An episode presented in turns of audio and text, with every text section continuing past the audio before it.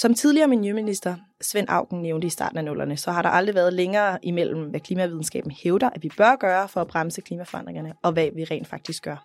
Og i dag kan vi så konstatere 20 år senere, at den del kun er blevet meget værre. FN slår rød alarm for menneskeheden, og hvis vi ikke tager os gevaldigt sammen, så står vi i en rigtig, rigtig dårligt sted.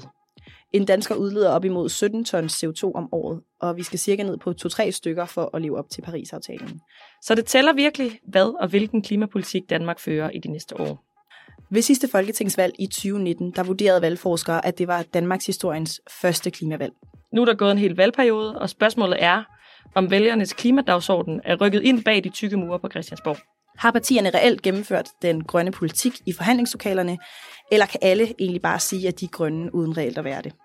Hvis du føler dig lidt overvældet over at skulle finde rundt i partiernes uigennemskuelige grønne løfter i en valgkamp, eller orker du ikke at sidde og gennemsøge partiprogrammer, og hvad de egentlig har stemt for de sidste tre år, så er vi her for dig. For hvad er bullshit for hvert af partierne, og hvad er reel klimapolitik? Det gennemgår vi i den her podcast-serie, for det er enormt rart at vide, inden man skal sætte sit kryds. Hej Karoline. Hej med det. Hvem skal vi tale om? Endnu et nyt parti. Et nyt parti, Ja. som ikke sidder i Folketinget nu. Nej, Så men, vi kan ikke tale om aftaler, de har været med i. men, men, men, ligesom mange af de andre nye partier jo selvfølgelig består af politikere, der har været andre steder. Nå ja. Det er Danmarksdemokraterne, Inger Støjbergs nye parti, og det bliver et kort afsnit det her, Ja, det er jeg også bange for. fordi vi ved ikke noget. Nej. Altså, for Inger Støjberg skulle lave klimapitch, hvad vil du så sige, tror du? Men nu skal jeg jo være ærlig, jeg- så jeg kan jo ikke lave et klimapitch. Åh, oh, for søren. Jeg kan ikke lave et klimapitch, fordi de har ikke sagt noget Nej. på klima andet end det, vi kommer til at komme ind på. Det vi ved, det skal vi lige gemme lidt på. Ja, Ja. det vil være for meget at smide ud i et klimapitch, fordi så vil jeg ikke vide, hvad vi skulle tale om resten af tiden. Nej, det er rigtigt. Så altså, ja, Inger Støjberg stiller jo op og står til at få et virkelig godt valg, desværre, i meningsmålingerne. Ja. Og er blevet dømt ved rigsretten, Ja. og har haft en fodlænge på. Men er jo også kendt for, altså alle medier skriver, at øh, dem, der stemmer på Inger Støjberg, stemmer på Inger Støjberg, fordi de tror på hende som politiker, de tror på hende som menneske. Ikke så meget af politisk indhold. Det er sådan, de ved, hvad hun står for. Fordi det er jo der med, at Danmarksdemokraterne er jo tæt på ingenting. Ja.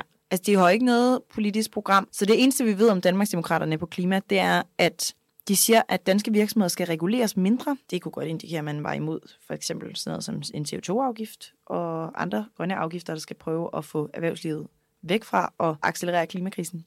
Ja. Så har hun også sagt, at øh, klimapolitik må ikke blive erhvervsfjendsk eller skade landbruget unødigt. Altså skade det danske landbrug, som jo lige nu står til at blive en kæmpe, kæmpe, kæmpe drivfaktor i klimaforandringerne. Det viser i hvert fald, at hun er ikke overhovedet med på det her med, at landbruget skal omstille sig. Det lyder i hvert fald ikke sådan, ikke? Jeg tror, at i Inger Støjbergs verden, så at skade landbruget unødigt er bare at sige, landbruget skal også bidrage til den grønne omstilling, fordi ellers kommer de til at stå for halvdelen af Danmarks udledninger i 2030. Og det her med erhvervsfjendsk, det handler også om, at sådan, der er mange i erhvervslivet, der helst vil have, at staten blander sig udenom, sådan at man kan drive rovdrift på nogle ressourcer, og så kan man gøre det, sådan, så er det ligesom nice. Og jeg siger ikke, det er alle virksomheder, men det er jo nemmest for virksomhederne bare at bruge, bruge, bruge, uden at skulle begrænses af noget politik, mm. som egentlig skal prøve at redde os fra en klimakrise. Det vil hun heller ikke. Og så til sidst, at danske arbejdspladser skal bevares under den grønne omstilling. Hvilket er, lyder rigtig meget som, vi skal ikke foretage os noget, hvis det koster så meget som én arbejdsplads. Som vil blive erstattet noget andet. Ja, altså jeg synes jo faktisk, det er at tale lidt ned til de danske arbejdspladser, som kan opstå i andre brancher, som er med til at bekæmpe klimaforandringer.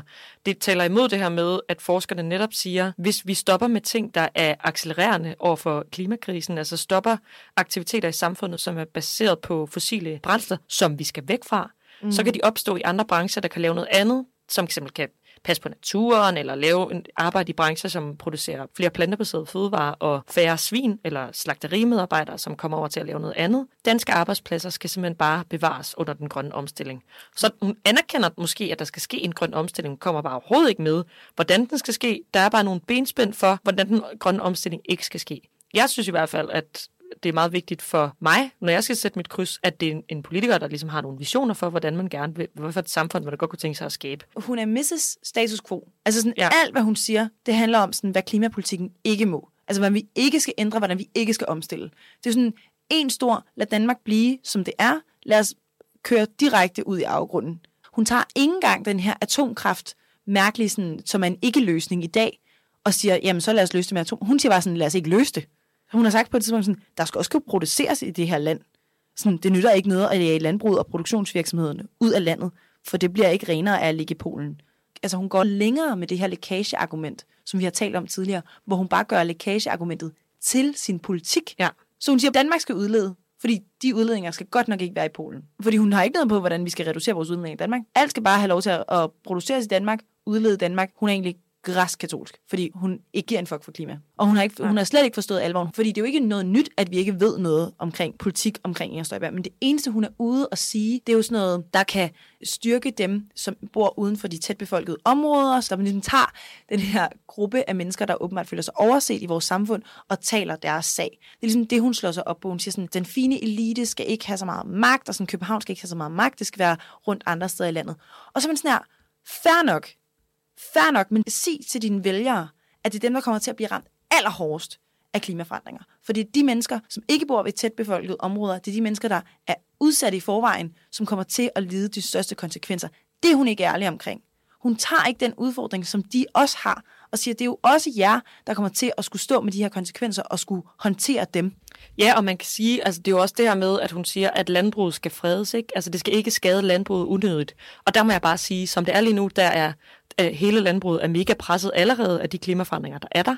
Vi har virkelig døde jord i landbruget. Vi står i nogle, allerede nu i nogle virkelig svære kår, fordi der er rigtig meget gæld. Vi ved ikke, om vi kan eksportere så mange svin i fremtiden, som vi gør lige nu. Hele landbrugets eksistensgrundlag er mega presset af både den grønne omstilling og klimakrisen, og det skal bakkes sindssygt meget op i alle de beslutninger, man tager, mm. for at bare kunne sikre sin overlevelse. Ja. Og jeg forstår ikke på en eller anden måde, at dem, der overvejer at stemme på Inger Støjberg, ikke forstår, at det der er så væsentligt for de her landdistrikter, og det, der er så væsentligt for, at man kan have gode liv på landet, det kræver, at landbruget kommer i gang med den grønne omstilling. Og det er hun fuldstændig ligeglad med. Den bevarelse, der også er lige nu, er jo, at der ikke er særlig mange bønder, at den gennemsnitlige landbruger er sådan slut 50'erne, mm. at de står i mega stor gæld, og at folk ikke ved, hvordan de skal betale deres regninger. Så sorry to say, mm. det er virkelig, virkelig at underkende, hvor stor betydning det har for Danmarks fremtid, at landbruget bliver omstillet. Ja. Fordi de er i gang med at afvikle sig selv jo. Ja. Med så høje udledninger og så meget animalsk produktion, så er landbruget i gang med at nedlægge sig selv. Ja. Og det tager hun heller ikke højde for overhovedet. Nej.